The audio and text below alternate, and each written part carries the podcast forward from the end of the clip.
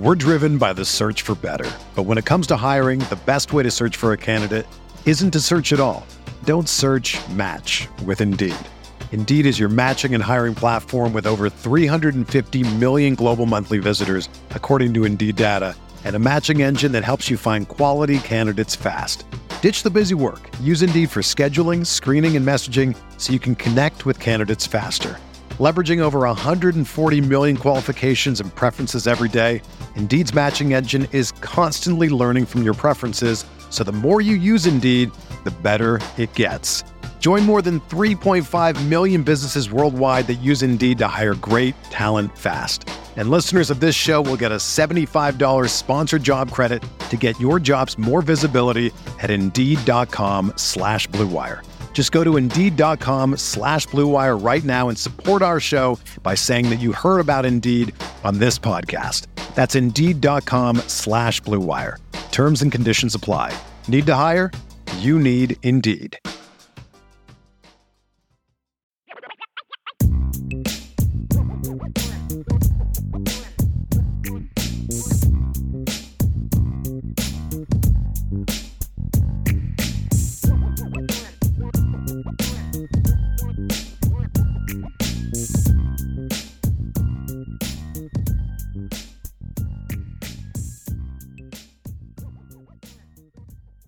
And we're going to talk about an undefeated Notre Dame football team that just continues to find ways to win ball games right now.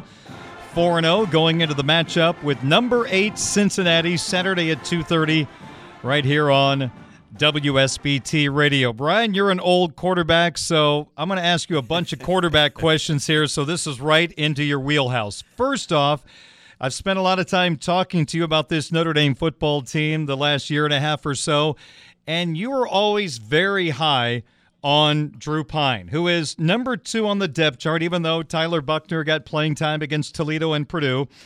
On the depth chart, he's number three. Pine is number two. He got his chance to shine in a ten ten game at Soldier Field against Wisconsin and handled the moment very well, going six of eight and throwing a touchdown pass. Overall, your thoughts on the performance of Drew Pine playing in front of an offensive line that's still trying to figure things out? Yeah, you know, the thing that got me, Darren, is I, I've liked Drew Pine a lot. I think in the modern game, a kid like Drew Pine, he's that ultimate point guard quarterback. He can distribute the ball. He can get rid of it. He's accurate. He makes good decisions and all that. Even though I'm very high on Drew Pine, I was surprised at how calm and poised he was in the game. And even more so after, you know, you first come in and he makes those couple throws and you're like, okay, you get rolling. Then his next series, he gets drilled in the back, fumbles the ball. Wisconsin goes down. They do jump around in between, you know, the third and fourth quarter. They finish that dri- ensuing drive off in the fourth quarter with a field goal. And you're like, okay, you just blew the lead, right? I mean, you just, they're winning now. And, you know, Chris Tyree gets that touchdown. And so what does Drew Pine do the next time he steps foot on the field? He goes four of four for forty-nine yards and throws a touchdown pass to basically put the game away. You know, that level of calm and poise, and you could just see the team react like, hey, we're going to be all right. You know, yes, Jack's down, Jack's our guy, but we're going to be all right. And you can see that the, that he is he has kind of garnered respect and trust from his teammates, even as the backup quarterback. That was so obvious from the moment he stepped on the field on Saturday. And uh, that's what you want your backup quarterback to do. Come in there, run that offense, do what you got to do, and help us get out of there with a W. That's what you want. Monday's Brian Kelly press conference, he was pressured about the offensive line, as he should have. And at one point, he mentioned all of the sacks are not on the offensive line, that the quarterback has to be able to get rid of the football quicker and on time. And eventually it got to the point where he mentioned that Drew Pine was getting the ball out on time, and Jack Coan, that's an area that he's needing to get better at, which caught me off guard a little bit. I have to be honest. I was a little surprised. So for using that line of thinking, Brian, and the offensive line is still having trouble in pass protection. Again, it's not all on the offensive line, although Kyron Williams, man, was sticking his nose in there doing a great job in pass protection. Mm-hmm. Does Drew Pine give you a better chance to win this Saturday compared to Jack Coan using what we heard on Monday? If Jack Coan is not one hundred percent, then yes, he does. Because the reality is, is I don't care who the starting quarterback is. He's not going to be better than Drew Pine and Tyler Buckner at eighty-five percent. health and mobility. Uh, if he does, if if Jack's back to being fine, no, Jack's your best quarterback. And and I don't know why Brian Kelly created a. It's like he creates his own problems when at some of these press conferences with things that he says. Like, you're so unwilling to say the offensive line played like garbage that you're now going to, you know, throw red meat to people who just can't wait for a quarterback controversy, you know, by saying Jack doesn't get the ball. You know, so so on the thirty pressures that Jack's had the last two games, you know, four of them he should have got the ball out quicker. I mean, you know, something like that. You know, it's just to, to say that. I mean, I, I went back and watched all the sacks that he took.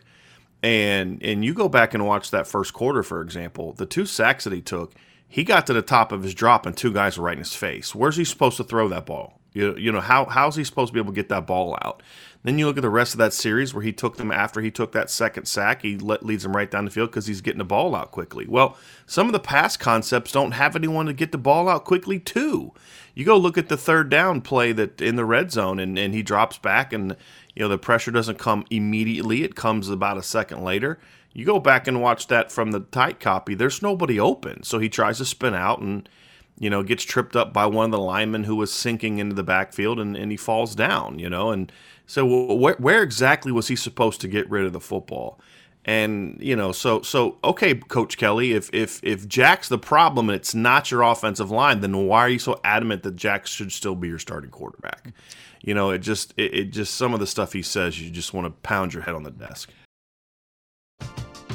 We're driven by the search for better. But when it comes to hiring, the best way to search for a candidate isn't to search at all. Don't search, match with Indeed. Indeed is your matching and hiring platform with over three hundred fifty million global monthly visitors, according to Indeed data, and a matching engine that helps you find quality candidates fast. Ditch the busy work. Use Indeed for scheduling, screening, and messaging so you can connect with candidates faster. Leveraging over one hundred forty million qualifications and preferences every day, Indeed's matching engine is constantly learning from your preferences. So the more you use Indeed, the better it gets.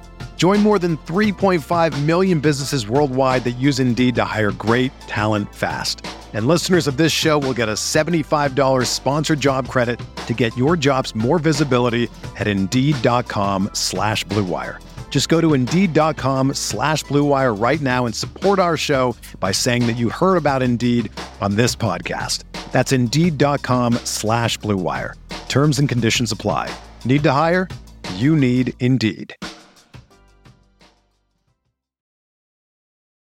Brian Driscoll, publisher of Irish Breakdown dot com, on SportsBeat A M on W S B T Radio. Brian, as you know, the Irish have used four different left tackles so far this year. In the midst of the up and down play of the entire offensive line, are you finding some positives at the left tackle position with young guys getting opportunities? Well, I mean, that's it. That's the positive is right there, is that they're getting opportunities. The, the you know, and the thing that I think that that um, is the greatest evidence to me that it that it's it's not a player problem. It's not, oh, you're down to your whatever left tackle. It's that all, every single left tackle they've put in the game this season has had the same exact technical problems. You know, they get beat inside because they don't understand the the the pass protection schemes. I mean, the the play where where Ty, uh, Tosh Baker, it looked like Tosh Baker gave up a sack on Drew Pine. You know, it was an inside rusher, and he kind of puts his hand in, and then the left guard doesn't see it, and the guy just runs through unblocked. I mean, I have never seen a Power Five offensive line give up as many free rushers as Notre Dame has given up this year. A free rusher meaning someone who basically isn't blocked, than what we've seen this year. I've never seen a, a team give up two corner fires, which means a cornerback blitz, in which your quarterback got hit this early in the season ever in my life. And when those things are happening consistently, it's because the preparation isn't there. It's because they don't know what they're supposed to do. And you can blame the players on that to a degree, but at what point in time does the person making all the money to coach that line get held responsible for the fact that your entire line has regressed? Kane Madden is not as good now as he was at Marshall. And I'm not talking from a, you know, execution standpoint, you know, because he's not dominating, because he's playing better players. I'm talking about his footwork is worse, his assignment execution is worse, his pass protection is worse, everything's worse. Josh Lugg is worse than he was when he started at right tackle two years ago in two thousand nineteen. Jared Patterson's taking a step back. Zeke Correll's taking a step back. And when that's happening across the board, you have to be willing to say, we got to do a better job of coaching and leave it at that, and not then say it's well, it's also Jack's fault and the running back's fault and the receiver's fault, and you know, it's hey, look, I'm not doing a, we're not doing a good enough job getting these guys ready to play to the standard we expect them to, and then leave it at that. You don't have to say Jeff Quinn's doing a terrible job. Just say, hey, look, we're not doing a good enough job getting these kids to prepare to this and play at the standard that is expected of an offensive line at Notre Dame. And because you're not, and everybody knows it, and it's okay to say that. And it doesn't mean that you're throwing your friend of thirty years under the bus. It means you're stating the obvious because that's your job as the head coach of Notre Dame. Brian, what did you like about the defense's performance against Wisconsin? Oh, I mean, it just everything about it was brilliant, Darren. It was the thing that that, that struck me was it was one of the best eleven-man performances that I've seen. And what I mean by that is I wouldn't say there was necessarily one player that just dominated for sixty minutes. You know, and, and Cam Hart had made two great plays, but there was a lot of plays he wasn't even on the field because of the different corner packages they had. Jason Adamiola was really good, Isaiah Foskey, Drew White, J D Bertrand, but it just was eleven guys, and it didn't matter who was on the field. eleven guys on the field doing their job and doing it fast. And this is what I wrote about after the Toledo game when there was a lot of hand-wringing about the defense. I said, look, if you actually break this thing down, they're really close. Mm-hmm. They're dominant on a lot of snaps. It's just they make a mistake here, a mistake there. They give up a big play here, a big play there. Well, they didn't give up those big plays a whole lot against Wisconsin, and they were able to dominate against Wisconsin despite the fact they didn't really have a lot of negative plays, which is what's fueled the defensive line. They only had four tackles for loss in the game. I think Wisconsin only had something like five negative yards the entire game, and they still had held them to seventy-four yards. Think about this, Darren. Notre Dame rushed for three yards on offense. Mm. The Notre Dame defense held Wisconsin to almost one hundred yards, fewer yards below their season average than Wisconsin held the Notre Dame offense below theirs, despite the fact the Notre Dame offense rushed for three yards. That should give you a little bit of context on just how dominant that performance was. Brian Driscoll, publisher of Irish Breakdown dot com, my guest. What are the challenges going up against Cincinnati quarterback Desmond Ridder? You containing him and not letting him beat you in his legs and his big arm. I think that's the thing is, look, Desmond's a talented kid. You know, he's big, he's athletic, he has a big arm. Uh, he's not. He's still not a guy to me that handles pressure well when you when that pressure keeps him in the pocket. He'll make mistakes. He'll force balls. When he's dangerous is when he has a clean pocket, which most quarterbacks are dangerous when they have a clean pocket. But it's also when things break down and he's able to, you know, find a running lane to get through. And, you know, that's been one of the issues with the Notre Dame defense in the last several years, including against Florida State. You know, you had chances to get sacks and you couldn't bring Jordan Travis down. He gets outside the pocket and he makes plays. So it'll be a chance to see what kind of adjustments they've made since then. But that's always the key is, you know, it's third and nine and, and you think you have this defense – you know, ready to shut them down. And against Purdue and Wisconsin, it's a no-brainer you're getting off the field. But against Cincinnati, you know, you miss a rush lane or you, you that initial sack attempt doesn't hit, and all of a sudden he takes off and runs for twenty yards. Those are all, to me, those those play-extending drives, those are the things that that are most dangerous. And then you have to defend that, and as he's running around, all of a sudden you lose your discipline on the back end and he throws the ball over your head for a big play. That, to me, is the thing that, that concerns me the most about him. Fans always seem to panic when the next opponent has a bye week before they play their team. I get more response to that than anything else. If I'm Luke Fickell at Cincinnati, I think I probably wanted to play last week considering yeah. they did not play well against Murray State in the first half, then blew them out, which they should have from the get-go, and then they got off to another slow start against Indiana. Big fourth quarter, they win. To me, I think I would want to be challenged and try to play better football before coming to South Bend. Agree or disagree? Absolutely agree, and and and I we made the same point last week against Wisconsin. You know, Wisconsin didn't exactly look great against Penn State or Eastern Michigan. I think they needed another game to get their quarterback some more experience. And you know, and I, and I you know just point to Notre Dame as as an example of that, Darren. If Notre Dame doesn't have a bye week before they play Wisconsin, or if Notre Dame had a bye week before mm-hmm. they played Wisconsin, then all of a sudden they don't have that Purdue game where they were able to work out a lot of their kinks. And then the same example, if they had a bye week the week before playing Cincinnati, they don't get that Wisconsin opportunity to go out there and work out some kinks. So absolutely agree with you that I, that that going out there and getting that opportunity to play, I do not like bye weeks this early in the season. I don't think bye weeks have the impact that people mm-hmm. make them out to be.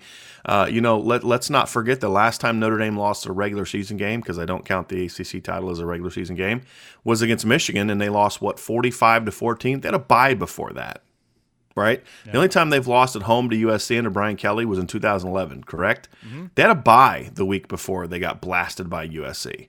So, you know, buys don't matter as much, other than the great thing about buys is if you're if you have injuries, it gives you a chance to heal up. That's the one advantage. But if I'm with you, if Cincinnati needed a chance to work out some kinks last week, because Indiana had a chance to be up on them twenty to nothing if they didn't miss some opportunities early in that game. Brian, what's happening at Irish Breakdown dot com this week? Well, I'm going to have a midweek musings out later today where I'm going to talk about how the, the Notre Dame offense has been incredibly explosive. Through four games, they have seventeen pass plays of twenty or more yards. It did not ta- it, They did not get to seventeen pass, pass plays of twenty or more yards last year until the Clemson game. Wow. So if they can just become more efficient, this offense has a chance to really explode because the big plays are there. They just have to clean things up and, and eliminate some of the zeros and the negatives that they're having in the pass game. So I'm going to focus a little bit on that. Brian, always enjoy our conversation. Thank you so much. Enjoy the ball game on Saturday, and we'll talk to you next week. Sounds good. Thanks for having me on. Brian Driscoll, publisher of Irish Breakdown dot com.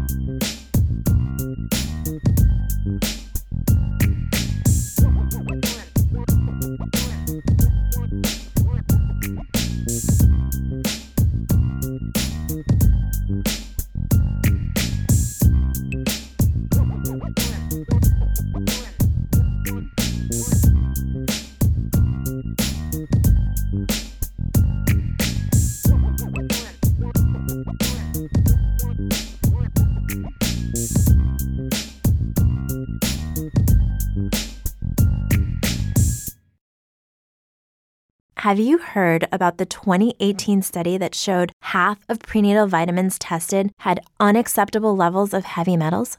No? Well, now you have. I'm Kat, mother of three and founder of Ritual, the company making traceability the new standard in the supplement industry. I remember staring at my prenatal vitamins and finding all these things I was trying to avoid: high amounts of heavy metals, synthetic colorants, and unnecessary ingredients. So, at four months pregnant, I quit my job and started Ritual because I believe that all women deserve to know what they're putting in their bodies and why. I'm so proud of our prenatal vitamin. The ingredients are one hundred percent traceable, it's third-party tested for microbes and heavy metals, and recently received the Purity Award from the Clean Label Project. You see, we trace like a mother because, let's be honest, no one cares quite like a mother. But don't just take my word for it. Trace for yourself with twenty-five percent off at ritual dot com slash prenatal.